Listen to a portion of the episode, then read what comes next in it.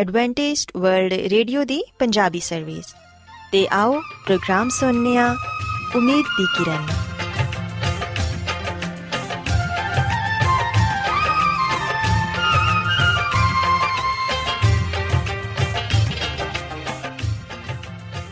ਸਾਥਿਓ, ਮੈਂ ਤੁਹਾਡੀ ਮੇਜ਼ਬਾਨ ਫਰਾਜ਼ ਸਲੀਮ, ਪ੍ਰੋਗਰਾਮ ਉਮੀਦ ਦੀ ਕਿਰਨ ਦੇ ਨਾਲ ਤੁਹਾਡੀ ਖidmat 'ਚ ਹਾਜ਼ਰ ਹਾਂ। ਮੇਰੇ ਵੱਲੋਂ ਪ੍ਰੋਗਰਾਮ ਸੁਣਨ ਵਾਲੇ ਸਾਰੇ ਸਾਥੀਆਂ ਨੂੰ ਮੇਰਾ ਪਿਆਰ ਭਰਾ ਸਲਾਮ। ਕਬੂਲ ਹੋਏ।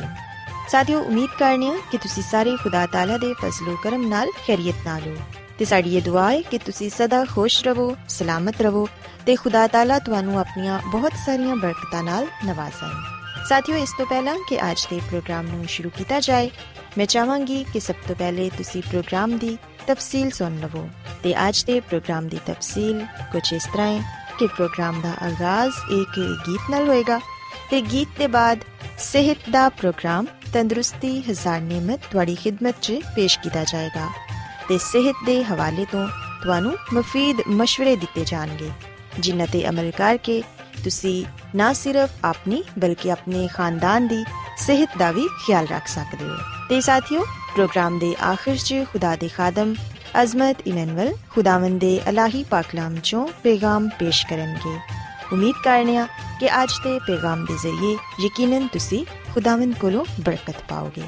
ਸੋ ਆਓ ਸਾਥੀਓ, ਪ੍ਰੋਗਰਾਮ ਦਾ ਆਗਾਜ਼, ਇਸ ਰੂਹਾਨੀ ਗੀਤ ਨਾਲ ਕਰਨੀਆ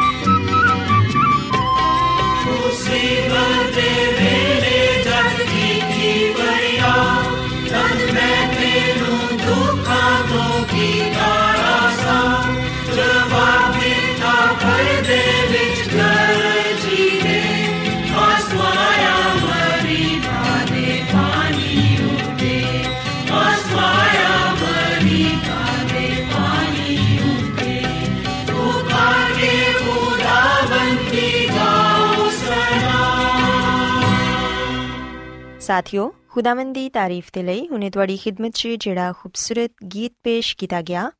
ਯਕੀਨਨ ਇਹ ਗੀਤ ਤੁਹਾਨੂੰ ਪਸੰਦ ਆਇਆ ਹੋਵੇਗਾ। ਹੁਣ ਵੇਲਾ ਹੈ ਕਿ ਸਿਹਤ ਦਾ ਪ੍ਰੋਗਰਾਮ ਤੰਦਰੁਸਤੀ ਹਜ਼ਾਰ ਨਿਮਤ ਤੁਹਾਡੀ ਖidmat 'ਚ ਪੇਸ਼ ਕੀਤਾ ਜਾਏ। ਸੋ ਸਾਥਿਓ, ਅੱਜ ਸਿਹਤ ਦੇ ਪ੍ਰੋਗਰਾਮ ਤੰਦਰੁਸਤੀ ਹਜ਼ਾਰ ਨਿਮਤ 'ਚ ਮੈਂ ਤੁਹਾਨੂੰ ਖੁਦਾਵੰਦ ਦੀ ਖਾਦਮਾ ਮਿਸਿਸ ਐਲਨ ਜੀ ਵਾਈਟ ਦੀ ਕਿਤਾਬ ਸ਼ਿਫਾ ਦੇ ਚਸ਼ਮੇ 'ਚੋਂ ਇਹ ਦੱਸਾਂਗੀ ਕਿ ਗਜ਼ਾ ਨੂੰ ਤਿਆਰ ਕਰਨਾ ਤੇ ਉਹਨੂੰ ਸਹੀ ਤੇ ਮੁਨਾਸਿਬ ਵਕਤ ਤੇ ਇਸਤੇਮਾਲ ਕਰਨਾ ਸਾਡੀ ਸਿਹਤ ਦੇ ਲਈ ਕਿਸ ਕਦਰ ਜ਼ਰੂਰੀ ਹੈ ਸਾਥੀਓ, ਇਹ ਸੱਚ ਹੈ ਕਿ ਸਿਰਫ ਭੁੱਖ ਦੀ ਤਸਕੀਨ ਕਰਨ ਦੇ ਲਈ ਖਾਣਾ ਖਾਣਾ ਗਲਤ ਹੈ ਤੇ ਇਹ ਖਿਆਲ ਨਾ ਕਰਨਾ ਕਿ ਗਿਜ਼ਾ ਖਸੂਸੀਅਤ ਦੇ ਲਿਹਾਜ਼ ਨਾਲ ਕੈਸੀ ਹੈ ਤੇ ਇਹ ਕਿ ਇਹਨੂੰ ਕਿਸ ਤਰ੍ਹਾਂ ਪਕਾਣਾ ਜਾਂ ਤਿਆਰ ਕਰਨਾ ਹੈ ਸਾਥੀਓ, ਅਗਰ ਗਿਜ਼ਾ ਤੁਹਾਡੇ ਦਿਲ ਪਸੰਦ ਨਹੀਂ, ਤੇ ਫਿਰ ਬਦਨ ਨੂੰ ਸਹੀ ਤੌਰ ਤੇ ਤਕਵੀਅਤ ਨਹੀਂ ਮਿਲ ਸਕੇਗੀ। ਖਾਣੇ ਦਾ ਅੱਛੀ ਤਰ੍ਹਾਂ ਇੰਤਖਾਬ ਕਰੋ ਤੇ ਫਿਰ ਉਹਨੂੰ ਬੜੀ ਮਹਾਰਤ ਤੇ ਇhtiyat ਨਾਲ ਤਿਆਰ ਕਰੋ। ਮਸਲਨ ਰੋਟੀ ਬਣਾਉਣ ਦੇ ਲਈ ਨਹਾਇਤ ਹੀ ਬਾਰੀਕ ਜਾਂ ਬਹੁਤ ਸਫੇਦ ਆਟਾ ਸਾਡੀ ਸਿਹਤ ਦੇ ਲਈ ਠੀਕ ਨਹੀਂ ਹੁੰਦਾ। ਨਾ ਤੇ ਇਹ ਸਿਹਤ ਦੇ ਲਿਹਾਜ਼ ਨਾਲ ਅੱਛਾ ਹੁੰਦਾ ਹੈ ਤੇ ਨਾ ਹੀ ਸਸਤਾ। ਮੈਦੇ ਵਗੈਰਾ ਜਾਂ ਬਹੁਤ ਹੀ ਬਾਰੀਕ ਆਟੇ ਨਾਲ ਤਿਆਰਸ਼ੁਦਾ ਰੋਟੀ 'ਚ ਉਹ ਹਿਆਤ ਬਖਸ਼ ਅੰਸਰ ਨਹੀਂ ਹੁੰਦੇ ਜਿਹੜੇ ਕਿ ਮੋٹے ਆਟੇ ਤੋਂ ਤਿਆਰਸ਼ੁਦਾ ਰੋਟੀ 'ਚ ਹੁੰਦੇ ਨੇ। ਬਾਰੀਕ ਆਟੇ ਨਾਲ ਤਿਆਰਸ਼ੁਦਾ ਰੋਟੀ ਅਕਸਰ ਕਬਜ਼ ਤੇ ਦੂਸਰੀਆਂ ਖਰਾਬੀਆਂ ਦਾ ਬਾਇਸ ਵੀ ਹੁੰਦੀ ਏ। ਇਸ ਤੋਂ ਇਲਾਵਾ ਸਾਥੀਓ, ਇਹ ਗੱਲ ਵੀ ਯਾਦ ਰੱਖੋ ਕਿ ਅਸੀਂ ਜਦੋਂ ਵੀ ਖਾਣਾ ਖਾਈਏ, ਉਹਨੂੰ ਅੱਛੀ ਤਰ੍ਹਾਂ ਚਬਾ ਚਬਾ ਕੇ ਖਾਈਏ। ਕਿਉਂਕਿ ਅਗਰ ਅਸੀਂ ਅੱਛੀ ਤਰ੍ਹਾਂ ਚਬਾ ਚਬਾ ਕੇ ਖਾਣਾ ਖਾਵਾਂਗੇ, ਤੇ ਫਿਰ ਸਾਡਾ ਨਿਜ਼ਾਮੇ ਹਜ਼ਮ ਉਸ ਖਾਣੇ ਨੂੰ ਅੱਛੀ ਤਰ੍ਹਾਂ ਹਜ਼ਮ ਕਰ ਸਕੇਗਾ। ਇਸੇ ਤਰ੍ਹਾਂ ਸਾਥੀਓ ਸਿਵਹਨੀਆਂ ਕਿ ਕਈ ਲੋਕ ਖਾਣਾ ਤਿਆਰ ਕਰਦੇ ਵਕਤ ਅਕਸਰ ਬਹੁਤ ਜ਼ਿਆਦਾ ਚੀਨੀ ਦਾ ਇਸਤੇਮਾਲ ਕਰਦੇ ਨੇ। ਖਾਸ ਤੌਰ ਤੇ ਮਿੱਠੀਆਂ ਚੀਜ਼ਾਂ ਜਦੋਂ ਬਣਾਉਂਦੇ ਨੇ ਤੇ ਉਹਨਾਂ 'ਚ ਬਹੁਤ ਜ਼ਿਆਦਾ ਚੀਨੀ ਦਾ ਇਸਤੇਮਾਲ ਕੀਤਾ ਜਾਂਦਾ ਹੈ ਜਿਵੇਂ ਕਿ ਕੇਕ ਹਲਵਾ ਪੇਸਟਰੀ ਜੈਲੀ ਤੇ ਜੈਮ ਵਗੈਰਾ ਇਹਨਾਂ तमाम ਚੀਜ਼ਾਂ 'ਚ ਬੇਸ਼ੁਮਾਰ ਚੀਨੀ ਦਾ ਇਸਤੇਮਾਲ ਹੁੰਦਾ ਹੈ ਤੇ ਇਹ ਬਦਹਜ਼ਮੀ ਦਾ ਬਾਇਸ ਬਣਦੇ ਨੇ ਖਾਸ ਤੌਰ ਤੇ ਹਲਵੇ ਤੇ ਕਸਟਰਡ ਵਗੈਰਾ ਜਿੰਦੇ 'ਚ ਦੁੱਧ ਅੰਡੇ ਤੇ ਚੀਨੀ ਦੂਸਰੀਆਂ ਚੀਜ਼ਾਂ ਤੋਂ ਜ਼ਿਆਦਾ ਮਕਦਾਰ 'ਚ ਇਸਤੇਮਾਲ ਹੁੰਦੀ ਹੈ ਚੀਨੀ ਤੇ ਦੁੱਧ ਦੋਨਾਂ ਨੂੰ ਇਕੱਠਾ ਇਸਤੇਮਾਲ ਕਰਨਾ ਵੀ ਸਿਹਤ ਦੇ ਲਈ ਠੀਕ ਨਹੀਂ। ਸੋ ਇਸ ਲਈ ਸਾਥੀਓ, ਕੋਸ਼ਿਸ਼ ਕਰੋ ਕਿ ਚੀਨੀ ਦਾ ਇਸਤੇਮਾਲ ਵੀ ਘੱਟ ਤੋਂ ਘੱਟ ਕਰੋ, ਕਿਉਂਕਿ ਚੀਨੀ ਦੇ ਜ਼ਿਆਦਾ ਇਸਤੇਮਾਲ ਨਾਲ ਇਨਸਾਨ ਸ਼ੂਗਰ ਦੀ ਬਿਮਾਰੀ ਦਾ ਸ਼ਿਕਾਰ ਹੋ ਜਾਂਦਾ ਹੈ ਤੇ ਉਹਦੇ ਬਦਨ 'ਚ ਕੈਲਰੀਜ਼ ਵੱਧਦੀਆਂ ਨੇ, ਜਿੰਦੇ ਨਾਲ ਉਹ ਮੋਟਾਪੇ ਦਾ ਸ਼ਿਕਾਰ ਵੀ ਹੋ ਸਕਦਾ ਹੈ ਸਾਥੀਓ, ਯਾਦ ਰੱਖੋ ਕਿ ਦੁੱਧ ਦਾ ਇਸਤੇਮਾਲ ਕਰਨਾ ਸਾਡੀ ਸਿਹਤ ਦੇ ਲਈ ਫਾਇਦੇਮੰਦ ਹੈ ਲੇਕਿਨ ਦੁੱਧ ਨੂੰ ਇਸਤੇਮਾਲ ਕਰਨ ਤੋਂ ਪਹਿਲੇ ਉਹਨੂੰ ਅੱਛੀ ਤਰ੍ਹਾਂ ਉਬਾਲ ਲਵੋ ਤਾਂ ਕਿ ਅਗਰ ਉਹਦੇ 'ਚ ਕਿਸੇ ਲੱਗਣ ਵਾਲੀ ਬਿਮਾਰੀ ਦੇ ਜਰਾਸੀਮ ਮੌਜੂਦ ਨੇ ਤੇ ਉਹ ਜ਼ਾਇਆ ਹੋ ਜਾਣ ਇਸ ਤੋਂ ਇਲਾਵਾ ਇਹ ਗੱਲ ਯਾਦ ਰੱਖੋ ਕਿ ਸਹੀ ਤੌਰ ਤੇ ਨਾ ਪੱਕਿਆ ਹੋਇਆ ਖਾਣਾ ਵੀ ਖੂਨ ਦੇ ਲਈ ਨੁਕਸਾਨ ਦੇਵੇ ਕਿਉਂਕਿ ਐਸਾ ਖਾਣਾ ਖੂਨ ਬਣਾਉਣ ਵਾਲੇ ਅਜ਼ਾ ਨੂੰ ਕਮਜ਼ੋਰ ਕਰ ਦਿੰਦਾ ਹੈ ਇਹ ਨਿਜ਼ਾਮ 'ਚ ਗੜਬੜ ਪੈਦਾ ਕਰਕੇ ਬਿਮਾਰੀ ਲਿਆਂਦਾ ਹੈ ਤੇ ਬਿਮਾਰੀ ਦੇ ਬਾਇਸ ਸਾਡੀਆਂ ਨਸਾਂ ਦੁਖਣ ਲੱਗਦੀਆਂ ਨੇ ਤੇ ਇਨਸਾਨ ਦਾ ਮਜ਼ਾਜ, ਬਦਮਜ਼ਾ ਤੇ ਚਿੜਚਿੜਾ ਹੋ ਜਾਂਦਾ ਹੈ ਸਾਥੀਓ, ਅਸੀਂ ਵੇਖਿਆ ਕਿ ਗਲਤ ਕਿਸਮ ਨਾਲ ਤਿਆਰ ਹੋਣ ਵਾਲੀ ਗਜ਼ਾ ਦੇ ਹਜ਼ਾਰਾਂ ਬਲਕਿ ਲੱਖਾਂ ਲੋਕ ਸ਼ਿਕਾਰ ਹੋ ਜਾਂਦੇ ਨੇ, ਜਿੰਦੀ ਵਜ੍ਹਾ ਨਾਲ ਉਹ ਮੁxtਲਿਫ ਮਸਾਇਲ 'ਚ ਮੁਬਤਲਾ ਰਹਿੰਦੇ ਨੇ। ਸੋ ਇਸ ਲਈ ਸਾਨੂੰ ਇਹ ਜਾਣਨ ਦੀ ਜ਼ਰੂਰਤ ਹੈ ਕਿ ਕਿਹੜੀ ਗਿਜ਼ਾ ਸਾਡੀ ਸਿਹਤ ਦੇ ਲਈ ਫਾਇਦੇਮੰਦ ਹੈ ਜਿਹੜੇ ਲੋਕ ਖਾਣਾ ਤਿਆਰ ਕਰਦੇ ਨੇ, ਉਹਨਾਂ ਨੂੰ ਇਹ ਸਿੱਖਣਾ ਚਾਹੀਦਾ ਹੈ ਕਿ ਕਿਸ ਤਰ੍ਹਾਂ ਸਿਹਤਬਖਸ਼ ਖਾਣਾ ਤਿਆਰ ਕੀਤਾ ਜਾਂਦਾ ਹੈ ਅੱਛਾ ਖਾਣਾ ਤਿਆਰ ਕਰਨ ਦੇ ਲਈ ਅੱਛੀ ਅਕਲ ਤੇ ਸ਼ਾਉਰ ਦੀ ਜ਼ਰੂਰਤ ਹੈ ਕੁਝ ਨੌਜਵਾਨ ਲੜਕੀਆਂ ਇਹ ਸੋਚਦੀਆਂ ਨੇ ਕਿ ਖਾਣਾ ਪਕਾਣਾ ਕੋਈ ਖਾਸ ਕੰਮ ਨਹੀਂ ਤੇ ਇਸੇ ਤਰ੍ਹਾਂ ਹੀ ਦੂਸਰੇ ਘਰੇਲੂ ਕੰਮਕਾਜ ਵੀ ਉਹਨਾਂ ਦੇ ਨਜ਼ਦੀਕ ਮਾਇਨੇ ਨਹੀਂ ਰੱਖਦੇ। ਕਈ ਲੜਕੀਆਂ ਨੂੰ ਮਾਂ ਤੇ ਬੀਵੀ ਦੇ ਘਰੇਲੂ ਫਰਾਈਜ਼ ਦੀ ਬਹੁਤ ਹੀ ਕਮ ਵਾਕਫੀਅਤ ਹੁੰਦੀ ਏ। ਪਰ ਸਾਥੀਓ ਯਾਦ ਰੱਖੋ ਕਿ ਖਾਣਾ ਪਕਾਣਾ ਕੋਈ ਹਕੀਰ ਇਲਮ ਨਹੀਂ, ਬਲਕਿ ਇਹ ਜ਼ਿੰਦਗੀ ਦੀਆਂ ਅਹਿਮ ਜ਼ਰੂਰਤਾਂ ਚੋਂ ਇੱਕ ਜ਼ਰੂਰਤ ਏ। ਇਹਨੂੰ ਅਮਲੀ ਤੌਰ ਤੇ ਸਿੱਖਣਾ ਹਰ ਲੜਕੀ ਦੀ ਜ਼ਰੂਰਤ ਏ ਇਹ ਉਹ ਇਲਮ ਹੈ ਜਿਹਨੂੰ ਕਿ ਹਰ ਖਵਾਤੀਨ ਨੂੰ ਹਾਸਿਲ ਕਰਨਾ ਚਾਹੀਦਾ ਏ ਤੇ ਅੱਛੀ ਤਰ੍ਹਾਂ ਸਿੱਖਣਾ ਚਾਹੀਦਾ ਏ ਕਿ ਸਿਹਤ ਬਖਸ਼ ਖਾਣਾ ਕਿਸ ਤਰ੍ਹਾਂ ਤਿਆਰ ਕੀਤਾ ਜਾਂਦਾ ਏ ਸਾਦਾ ਤਕਵੀਅਤ ਬਖਸ਼ ਤੇ ਭੁੱਖ ਦਿਲਾਨ ਵਾਲਾ ਖਾਣਾ ਬੇਸ਼ੱਕ ਬਹੁਤ ਜ਼ਿਆਦਾ ਮਹਾਰਤ ਮੰਗਦਾ ਹੈ ਖਾਣਾ ਪਕਾਉਣ ਵਾਲੇ ਨੂੰ ਇਹ ਪਤਾ ਹੋਣਾ ਚਾਹੀਦਾ ਹੈ ਕਿ ਕਿਸ ਤਰ੍ਹਾਂ ਸਾਦਾ ਖਾਣਾ ਵੀ ਸਿਹਤ ਬਖਸ਼ ਹੋ ਸਕਦਾ ਹੈ ਅਗਰ ਤੁਸੀਂ ਐਸਾ ਕਰ ਸਕੋ ਤੇ ਫਿਰ ਖਾਣਾ ਜ਼ਰੂਰ ਮਜ਼ੇਦਾਰ ਤੇ ਸਿਹਤ ਬਖਸ਼ ਹੋਏਗਾ, ਕਿਉਂਕਿ ਇਹ ਸਾਦਗੀ ਨਾਲ ਤਿਆਰ ਕੀਤਾ ਗਿਆ ਹੈ ਸਾਥੀਓ, ਯਾਦ ਰੱਖੋ ਕਿ ਖਾਣ ਪੀਣ 'ਚ ਬਾਕਾਇਦਗੀ ਬਹੁਤ ਹੀ ਜ਼ਰੂਰੀ ਹੈ ਖਾਣੇ ਦੇ ਔਕਾਤ ਹਮੇਸ਼ਾ ਮੁਕਰਰ ਹੋਣੇ ਚਾਹੀਦੇ ਨੇ। ਖਾਣੇ ਦੇ ਵਕਤ ਤੇ ਜਿੰਨੀ ਜ਼ਰੂਰਤ ਹੋਏ ਉਹਨਾਂ ਖਾਓ, ਲੇਕਿਨ ਅਗਲੇ ਖਾਣੇ ਤੱਕ ਕੁਝ ਨਾ ਖਾਓ। ਬਾਜ਼ ਇੱਕ ਲੋਕ ਉਸ ਵੇਲੇ ਵੀ ਖਾ ਲੈਂਦੇ ਨੇ ਜਦੋਂ ਕਿ ਉਹਨਾਂ ਨੂੰ ਭੁੱਖ ਨਹੀਂ ਹੁੰਦੀ। ਉਹ ਵਕਤਨ ਫਵਕਤਨ ਕੁਝ ਨਾ ਕੁਝ ਖਾਂਦੇ ਹੀ ਰਹਿੰਦੇ ਨੇ। ਤੇ ਐਸਾ ਉਹ ਇਸ ਲਈ ਕਰਦੇ ਨੇ ਕਿਉਂਕਿ ਉਹ ਆਪਣੀ ਕੁਵਤੇ ਅਰਾਦੀ ਤੇ ਕਾਬੂ ਨਹੀਂ ਪਾ ਪਾਉਂਦੇ। ਐਸੇ ਵੀ ਲੋਕ ਹੁੰਦੇ ਨੇ ਜਿਹੜੇ ਕਿ ਸਫ਼ਰ ਦੇ ਦੌਰਾਨ ਮੁਸਲਸਲ ਕੁਝ ਨਾ ਕੁਝ ਖਾਂਦੇ ਰਹਿੰਦੇ ਨੇ ਤੇ ਸਫ਼ਰ ਦੇ ਦੌਰਾਨ ਬਾਰ-ਬਾਰ ਕੁਝ ਨਾ ਕੁਝ ਖਾਣਾ ਸਿਹਤ ਦੇ ਲਈ ਨੁਕਸਾਨਦੇ ਹੁੰਦਾ ਹੈ ਅਗਰ ਮੁਸਾਫਿਰ ਬਕਾਇਦਗੀ ਨਾਲ ਆਪਣਾ ਖਾਣਾ ਵਕਤ ਤੇ ਖਾਣਗੇ ਤੇ ਫਿਰ ਉਹ ਕਮਜ਼ੋਰੀ ਤੇ ਬਿਮਾਰੀ ਦੋਨਾਂ ਤੋਂ ਮਹਿਫੂਜ਼ ਰਹਿਣਗੇ। ਸਾਥੀਓ, ਖੁਦਾਵੰਦ ਦੀ ਖਾਦਮਾ, ਮਿਸਿਸ ਐਲਨ ਜੀ ਵਾਈਟ, ਇਹ ਫਰਮਾਂਦੀ ਹੈ ਕਿ ਦੂਸਰੀ ਬੁਰੀ ਆਦਤ ਹੈ ਵੇ ਕਿ ਲੋਕ ਸੌਣ ਤੋਂ ਥੋੜੀ ਦੇਰ ਪਹਿਲੇ ਖਾਣਾ ਖਾਂਦੇ ਨੇ। ਉਹਨਾਂ ਨੇ ਸ਼ਾਮ ਦਾ ਖਾਣਾ ਵਕਤ ਤੇ ਖਾਇਆ ਹੁੰਦਾ ਹੈ ਲੇਕਿਨ ਇਸ ਡਰ ਤੋਂ ਕਿ ਕਹੀਂ ਰਾਤ ਨੂੰ ਉਹਨਾਂ ਨੂੰ ਭੁੱਖ ਨਾ ਲੱਗ ਜਾਏ, ਉਹ ਸੌਣ ਤੋਂ ਪਹਿਲੇ ਫਿਰ ਖਾਣਾ ਖਾ ਲੈਂਦੇ ਨੇ। ਲਿਹਾਜ਼ਾ ਇਸ ਤਰ੍ਹਾਂ ਉਹ ਜ਼ਿਆਦਾ ਖਾ ਲੈਂਦੇ ਨੇ ਤੇ ਇਹ ਇੱਕ ਬੁਰੀ ਆਦਤ ਹੈ ਐਸੇ ਲੋਕ ਸੋਚਦੇ ਨੇ ਕਿ ਅਗਰ ਸੌਣ ਤੋਂ ਪਹਿਲੇ ਉਹਨਾਂ ਨੇ ਨਾ ਖਾਣਾ ਖਾਇਆ, ਤੇ ਸ਼ਾਇਦ ਉਹ ਸੋ ਨਾ ਸਕਣਗੇ। ਤੇ ਇਹਦਾ ਨਤੀਜਾ ਇਹ ਨਿਕਲਦਾ ਹੈ ਕਿ ਸੌਣ ਦੇ ਦੌਰਾਨ ਵੀ ਉਹਨਾਂ ਲੋਕਾਂ ਦਾ ਹਾਜ਼ਮਾ ਕੰਮ ਕਰਦਾ ਰਹਿੰਦਾ ਹੈ ਤੇ ਬਾਜ਼ ਦਫਾ ਉਹਨਾਂ ਦੀ ਨੀਂਦ ਵੀ متاثر ਹੋ ਜਾਂਦੀ ਹੈ ਐਸੇ ਲੋਕ ਜਦੋਂ ਸਵੇਰ ਸਵੇਰੇ ਉੱਠਦੇ ਨੇ ਤੇ ਉਹ ਸੁਸਤੀ ਮਹਿਸੂਸ ਕਰਦੇ ਨੇ ਤੇ ਨਾਸ਼ਤਾ ਕਰਨ ਨੂੰ ਵੀ ਉਹਨਾਂ ਦਾ ਦਿਲ ਨਹੀਂ ਕਰਦਾ ਸਾਥੀਓ ਯਾਦ ਰੱਖੋ ਕਿ ਜਦੋਂ ਅਸੀਂ ਆਰਾਮ ਕਰਨ ਦੇ ਲਈ ਲੇਟਨੇ ਆ ਤੇ ਫਿਰ ਇਹ ਚਾਹੀਦਾ ਹੈ ਕਿ ਸਾਡਾ ਹਾਜ਼ਮਾ ਵੀ ਆਪਣਾ ਕੰਮ ਖਤਮ ਕਰ ਚੁੱਕਿਆ ਹੋਏ ਇਸ ਤਰ੍ਹਾਂ ਜਿਸਮ ਦੇ ਦੂਸਰੇ ਅਜ਼ਾ ਵੀ ਆਪਣਾ ਕੰਮ ਖਤਮ ਕਰ ਚੁੱਕੇ ਹੋਣਗੇ ਤੇ ਉਹ ਵੀ ਆਰਾਮ ਤੋਂ ਲੁਤਫ ਉਠਾ ਸਕਣਗੇ ਜਿਹੜੇ ਲੋਕ ਦਫ਼ਤਰਾਂ 'ਚ ਕੰਮ ਕਰਦੇ ਨੇ, ਉਹਨਾਂ ਦੇ ਲਈ ਰਾਤ ਨੂੰ ਦੇਰ ਨਾਲ ਖਾਣਾ ਖਾਣਾ ਉਹਨਾਂ ਦੀ ਸਿਹਤ ਦੇ ਲਈ ਸਖਤ ਨੁਕਸਾਨਦੇ ਸਾਬਿਤ ਹੋ ਸਕਦਾ ਹੈ ਸੋ ਇਸ ਲਈ ਯਾਦ ਰੱਖੋ ਕਿ ਗਜ਼ਾ ਨੂੰ ਤਿਆਰ ਕਰਨਾ ਤੇ ਉਹਨੂੰ ਬਿਹਤਰ ਤੌਰ ਤੇ ਇਸਤੇਮਾਲ ਕਰਨਾ ਸਾਡੀ ਸਿਹਤ ਦੇ ਲਈ ਬਹੁਤ ਹੀ ਜ਼ਰੂਰੀ ਹੈ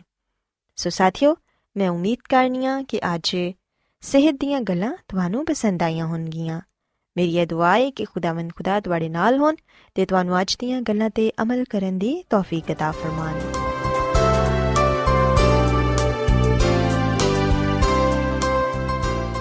ਰੋਜ਼ਾਨਾ ਐਡਵੈਂਟਿਸਟ ਵਰਲਡ ਰੇਡੀਓ 24 ਘੰਟੇ ਦਾ ਪ੍ਰੋਗਰਾਮ ਜਨੂਬੀ ਏਸ਼ੀਆ ਦੇ ਲਈ ਪੰਜਾਬੀ ਉਰਦੂ ਅੰਗਰੇਜ਼ੀ ਸਿੰਧੀ ਤੇ ਦੂਜੀਆਂ ਬਹੁਤ ਸਾਰੀਆਂ ਜ਼ੁਬਾਨਾਂ ਵਿੱਚ ਨਸ਼ਰ ਕਰਦਾ ਹੈ ਸਿਹਤ ਮਤਵਾਜ਼ਨ ਖੁਰਾਕ تعلیم ਖਾਨਦਾਨੀ ਜ਼ਿੰਦਗੀ ਤੇ ਬਾਈਬਲ ਮੁਕੱਦਸ ਨੂੰ ਸਮਝਣ ਦੇ ਲਈ ਐਡਵੈਂਟਿਸਟ ਵਰਲਡ ਰੇਡੀਓ ਜ਼ਰੂਰ ਸੁਨੋ ਸਾਡੀ ਪੰਜਾਬੀ ਸਰਵਿਸ ਦਾ ਪਤਾ ਲਿਖ ਲਵੋ ਇਨਚਾਰਜ ਪ੍ਰੋਗਰਾਮ ਉਮੀਦ ਦੀ ਕਿਰਨ post box number 32 Lahore Pakistan Adventist world radio ਵੱਲੋਂ ਪ੍ਰੋਗਰਾਮ ਉਮੀਦ ਦੀ ਕਿਰਨ ਨਿਸ਼ਰ ਕੀਤਾ ਜਾ ਰਿਹਾ ਹੈ ਹੁਣ ਵੇਲੇ ਕਿ ਅਸੀਂ ਖੁਦਾ ਦੇ ਪਾਕ ਕਲਾਮ ਚੋਂ ਪੈਗਾਮ ਸੁਣੀਏ ਤੇ ਅੱਜ ਤੁਹਾਡੇ ਲਈ ਪੈਗਾਮ ਖੁਦਾ ਦੇ ਖਾਦਮ ਅਜ਼ਮਤ ਇਮਨੁਅਲ ਪੇਸ਼ ਕਰਨਗੇ।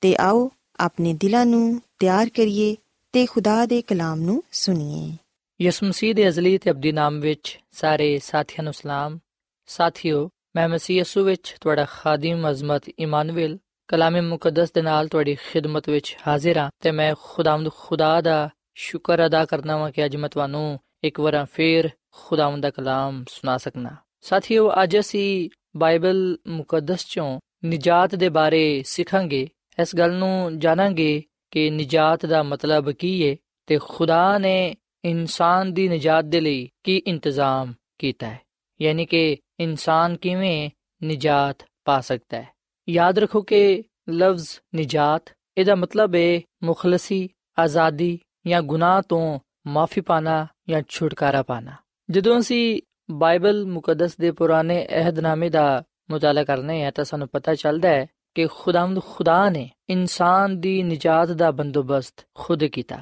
ਜਦੋਂ ਆਦਮ ਤੇ ਹਵਾ ਨੇ ਬਾਗੇ ਅਦਨ ਵਿੱਚ ਰਹਿੰਦੇ ਹੋਇਆਂ ਉਸ ਦਰਖਤ ਦਾ ਫਲ ਖਾਦਾ ਜਿਹਦੀ ਬਾਬਤ ਖੁਦਾ ਨੇ ਕਿਹਾ ਸੀ ਕਿ ਤੁਸੀਂ ਉਹਨੂੰ ਨਾ ਖਾਇਆ ਜੇ, ਨਾ ਛੂਇਆ ਜੇ। ਅਸੀਂ ਵਿਖਨੇ ਕਿ ਜਦੋਂ ਉਹਨਾਂ ਨੇ ਉਹ ਫਲ ਖਾਦਾ ਉਸ ਵੇਲੇ ਉਹ ਗੁਨਾਹ ਵਿੱਚ ਡਿੱਗ ਪਏ। ਉਸ ਵੇਲੇ ਉਹਨਾਂ ਨੇ ਖੁਦਾ ਦੀ ਨਾਫਰਮਾਨੀ ਕੀਤੀ। ਪਰ ਖੁਦਾਵੰਦ ਨੇ ਜਦੋਂ ਆ ਵੇਖਿਆ ਕਿ ਇਨਸਾਨ ਨੇ ਗੁਨਾਹ ਕੀਤਾ ਹੈ, ਹੁਣ ਉਹ ਆਪਣੀ ਤਾਕਤ ਨਾਲ, ਆਪਣੀ ਅਕਲ ਦੇ ਨਾਲ ਗੁਨਾਹ ਤੋਂ ਆਜ਼ਾਦੀ ਨਹੀਂ ਪਾ ਸਕਦਾ, ਉਹ ਮੁਖਲਸੀ ਨਹੀਂ ਪਾ ਸਕਦਾ। ਸੋ ਇਸ ਲਈ ਉਹਨੇ ਖੁਦ ਫਿਰ ਉਹਦੀ ਮੁਖਲਸੀ ਦਾ, ਉਹਦੀ ਨਜਾਤ ਦਾ ਬੰਦੋਬਸਤ ਕੀਤਾ। ਤੇ ਅਸੀਂ ਪਦਾਇਸ਼ ਦੀ ਕਿਤਾਬ ਦੇ 3 ਬਾਬ ਦੀ 15ਵੀਂ ਅਧ ਵਿੱਚ ਇਹ ਗੱਲ ਪੜ੍ਹਨੇ ਆ ਕਿ ਖੁਦਾਵੰਦ ਖੁਦਾ ਨੇ ਖੁਦ ਇਨਸਾਨ ਦੇ ਨਾਲ ਵਾਅਦਾ ਕੀਤਾ ਕਿ ਮੈਂ ਨਜਾਤ ਦੇ ਹਿੰਦਾਂ ਨੂੰ ਕਲਾਂਗਾ। ਸਾਥੀਓ, ਖੁਦਾਵੰਦ ਨੇ ਇਨਸਾਨ ਦੀ ਨਜਾਤ ਦਾ ਬੰਦੋਬਸਤ ਖੁਦ ਕੀਤਾ, ਉਹਨੇ ਇਨਸਾਨ ਦੇ ਨਾਲ ਆਵਾਦਾ ਕੀਤਾ ਕਿ ਮੈਂ ਤੇਰੀ ਨਜਾਤ ਦੇ ਲਈ, ਤੈਨੂੰ ਗੁਨਾਹ ਤੋਂ ਮੁਖਲਸੀ ਦੇਣ ਦੇ ਲਈ ਨਜਾਤ ਦੇ ਹਿੰਦਾਂ ਨੂੰ ਕਲਾਂਗਾ। ਸੋ ਜਦੋਂ ਇਨਸਾਨ ਨਾਲ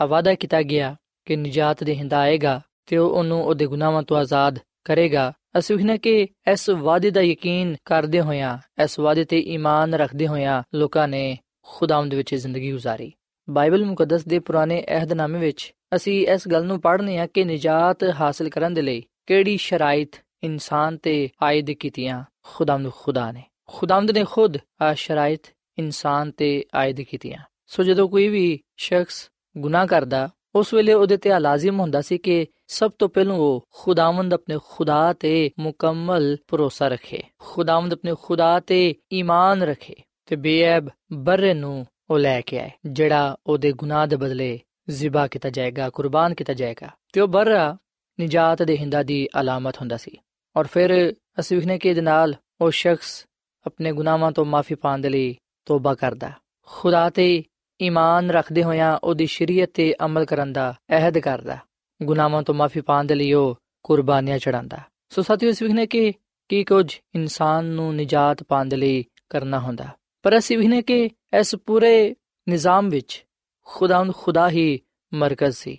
ਗੁਨਾਹਾਂ ਤੋਂ ਮਾਫੀ ਪਾਣ ਦੇ ਲਈ ਇਸ ਗੱਲ ਤੇ ਈਮਾਨ ਰੱਖਣਾ ਜ਼ਰੂਰੀ ਹੁੰਦਾ ਸੀ ਕਿ ਖੁਦਾਵੰਦ ਹੀ ਨਜਾਤ ਦੇਹਿੰਦਾ ਹੈ। ਸਾਥੀਓ, ਜਦੋਂ ਅਸੀਂ ਬਾਈਬਲ ਮੁਕੱਦਸ ਦੇ ਨਵੇਂ ਏਧਨਾਮੇ ਦਾ ਮਤਲਬ ਕਰਨੇ ਆ, ਤੇ ਸਾਨੂੰ ਨਜਾਤ ਦਾ ਤਸਵਰ ਔਰ ਮਜ਼ੀਦ ਵਾਜ਼ਿਹ ਤੌਰ ਨਾਲ ਪੜਨ ਨੂੰ ਤੇ ਜਾਣਨ ਨੂੰ ਮਿਲਦਾ ਹੈ। ਅਸੀਂ ਵੇਖਣਾ ਕਿ ਯਿਸੂ ਮਸੀਹ ਨੇ ਆਪਣੀ ਜ਼ੁਬਾਨ ਮੁਬਾਰਕ ਤੋਂ ਨਜਾਤ ਦਾ ਲਫ਼ਜ਼ ਦੋ ਦਫਾ ਇਸਤੇਮਾਲ ਕੀਤਾ ਹੈ। ਅਗਰ ਅਸੀਂ ਲੂਕਾ ਦੀ ਅੰਜੀਲ ਦੇ 19 ਬਾਬ ਦੀ 9 ਤੇ 10 ਐਤ ਪੜ੍ਹੀਏ, ਤੇ ਇਥੇ ਯਿਸੂ ਮਸੀਹ ਨੇ ਆ ਫਰਮਾਇਆ ਹੈ, ਯਿਸੂ ਨੇ ਉਹਨੂੰ ਕਿਹਾ, ਅੱਜ ਇਸ ਘਰ ਵਿੱਚ ਨਜਾਤ ਆਈ ਹੈ ਇਸ ਲਈ ਕਿ ਆ ਵੀ ਇਬਰਾਹਿਮ ਦਾ ਬੇਟਾ ਹੈ, ਕਿਉਂਕਿ ਇਬਨ ਆਦਮ ਹੋਏ ਹੋਇਆਂ ਨੂੰ ਲੱਭਣ ਤੇ ਨਜਾਤ ਦੇਣ ਦੇ ਲਈ ਆਇਆ ਹੈ। ਸੋ ਅਸੀਂ ਵੀ ਕਿ ਖੁਦਾਵੰਦ ਯਿਸੂ ਮਸੀਹ ਨੇ ਇਨਸਾਨ ਤੇ ਇਸ ਗੱਲ ਨੂੰ ਆਸ਼ਕਾਰਾ ਕੀਤਾ ਕਿ ਮੈਂ ਹੀ ਉਹਦਾ ਨਜਾਤ ਦੇਹਿੰਦਾ ਵਾਂ, ਮੈਂ ਹੀ ਇਨਸਾਨ ਨੂੰ ਨਜਾਤ ਦੇ ਸਕਦਾ ਵਾਂ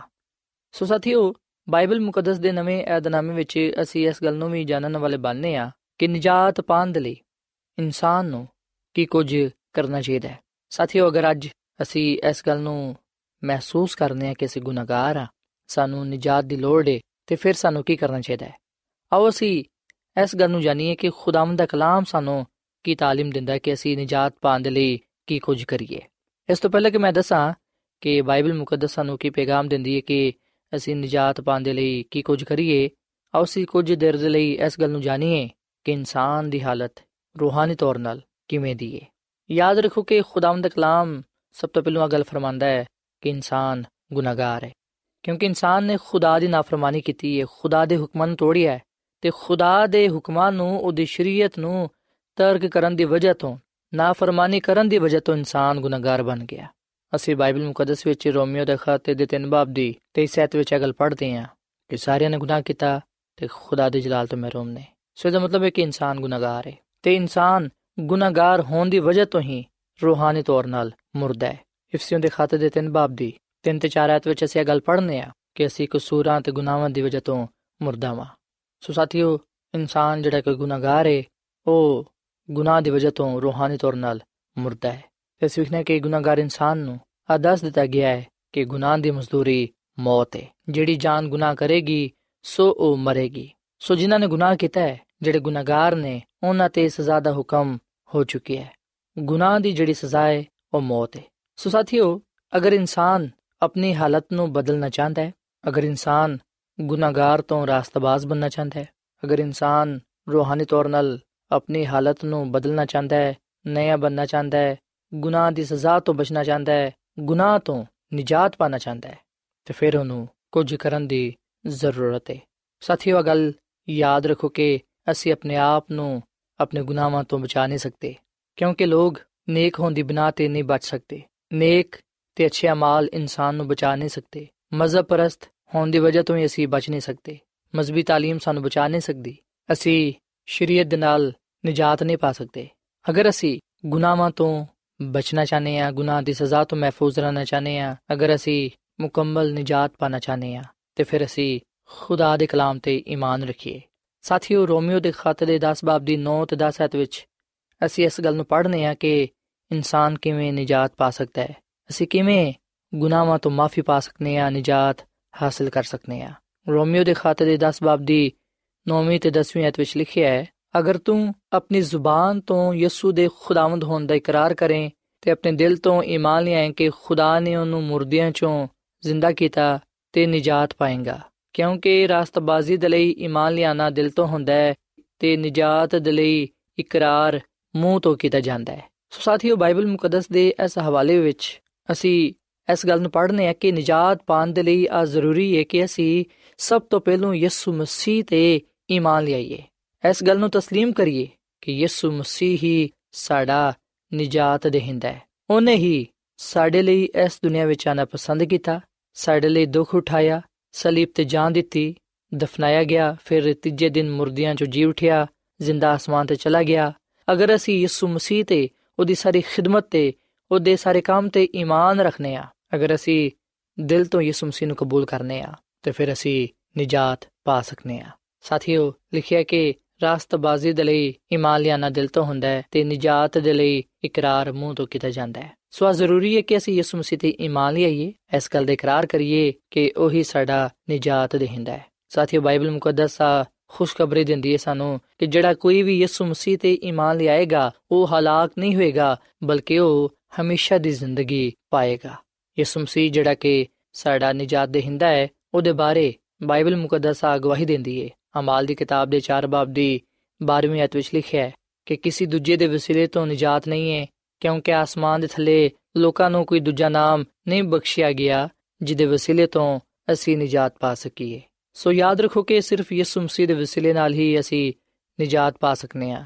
ਯਿਸੂ ਮਸੀਹ ਤੇ ਈਮਾਨ ਲਿਆਉਣ ਨਾਲ ਅਸੀਂ ਆਪਣੇ ਗੁਨਾਹਾਂ ਤੋਂ ਮਾਫੀ ਪਾ ਸਕਨੇ ਆ ਸਾਥੀਓ ਜਦੋਂ ਅਸੀਂ ਯਿਸੂ ਮਸੀਹ ਤੇ ਈਮਾਨ ਲਿਆਨੇ ਆ ਉਹਨੂੰ ਆਪਣਾ ਨਜਾਤ ਦੇਹਿੰਦਾ تسلیم ਕਰਨੇ ਆ ਉਸ ਵੇਲੇ ਯਿਸੂ ਮਸੀਹ ਸਾਡੀਆਂ ਜ਼ਿੰਦਗੀਆਂ ਤੋਂ ਗੁਨਾਹ ਨੂੰ, ਗੁਨਾਹ ਦੀ ਨਪਾਕੀ ਨੂੰ ਦੂਰ ਕਰ ਦਿੰਦਾ ਸਾਨੂੰ ਪਾਕ ਸਾਫ਼ ਕਰਦਾ ਹੈ। ਜਦੋਂ ਅਸੀਂ ਯਿਸੂ ਮਸੀਹ ਤੇ ਈਮਾਨ ਲਿਆਨੇ ਆ ਉਸ ਵੇਲੇ ਅਸੀਂ ਗੁਨਾਹ ਤੋਂ ਤੇ ਗੁਨਾਹ ਦੀ ਸਜ਼ਾ ਤੋਂ ਬਚ ਜਾਂਦੇ ਆ ਅਸੀਂ ਫਿਰ ਹਲਾਕ ਨਹੀਂ ਹੁੰਦੇ, ਬਲਕਿ ਹਮੇਸ਼ਾ ਦੀ ਜ਼ਿੰਦਗੀ ਪਾਣੇ ਆ ਯਹੋਨਾ ਦੀ ਅੰਜੀਲ ਦੇ ਤਿੰਨ ਬਾਬ ਦੀ 17ਵੀਂ ਤੇ 18ਵੀਂ ਅਧ ਵਿੱਚ ਲਿਖਿਆ ਹੈ ਕਿ ਖੁਦਾ ਨੇ ਬੇਟੇ ਨੂੰ ਦੁਨੀਆ ਵਿੱਚ ਇਸ ਲਈ ਨਹੀਂ ਕਲਿਆ ਕਿ ਦੁਨੀਆ ਤੇ ਸਜ਼ਾ ਦਾ ਹੁਕਮ ਕਰੇ, ਬਲਕਿ ਇਸ ਲਈ ਕਿ ਦੁਨੀਆ ਉਹਦੇ ਵਸੀਲੇ ਤੋਂ ਨਜਾਤ ਪਾਏ। ਜਿਹੜਾ ਉਹਦੇ ਤੇ ਈਮਾਨ ਲਿਆਂਦਾ ਹੈ, ਉਹਦੇ ਤੇ ਸਜ਼ਾ ਦਾ ਹੁਕਮ ਨਹੀਂ ਹੁੰਦਾ, ਪਰ ਜਿਹੜਾ ਉਹਦੇ ਤੇ ਈਮਾਨ ਨਹੀਂ ਲਿਆਂਦਾ, ਉਹਦੇ ਤੇ ਸਜ਼ਾ ਦਾ ਹੁਕਮ ਹੋ ਚੁੱਕਿਆ ਹੈ। ਇਸ ਲਈ ਕਿ ਉਹ ਖੁਦਾ ਦੇ ਇਕਲੌਤੇ ਬੇਟੇ ਤੇ ਈਮਾਨ ਨਹੀਂ ਲਿਆਂਦਾ। ਸੋ ਸਾਥੀਓ, ਜਦੋਂ ਅਸੀਂ ਯਿਸੂ ਮਸੀਹ ਤੇ ਈਮਾਨ ਲਿਆਨੇ ਆ ਉਸ ਵੇਲੇ ਅਸੀਂ ਨਾ ਸਿਰਫ ਗੁਨਾਹ ਤੋਂ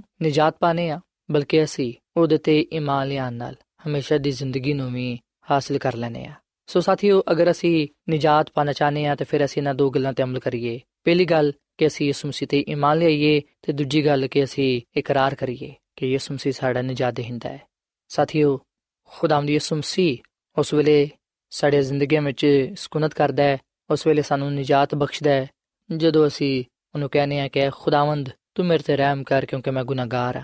ਆਓ ਅੱਜ ਅਸੀਂ ਖੁਦਾਵੰਦ ਯਿਸੂ ਮਸੀਹ ਤੇ ਈਮਾਨ ਲਿਆਈਏ। ਉਹਨੂੰ ਆਪਣਾ ਸ਼ਖਸੀ ਨਜਾਤ ਦੇਹਿੰਦਾ تسلیم ਕਰੀਏ ਤੇ ਇਸ ਗੱਲ ਦਾ ਇਕਰਾਰ ਕਰੀਏ ਕਿ ਅਸੀਂ ਗੁਨਾਹਗਾਰ ਆ ਬਾਈਬਲ ਮੁਕੱਦਸ ਗੱਲ ਬਿਆਨ ਕਰਦੀ ਹੈ ਕਿ ਅਗਰ ਅਸੀਂ ਆਪਣੇ ਗੁਨਾਹਾਂ ਦਾ ਇਕਰਾਰ ਕਰੀਏ ਤੇ ਫਿਰ ਉਹ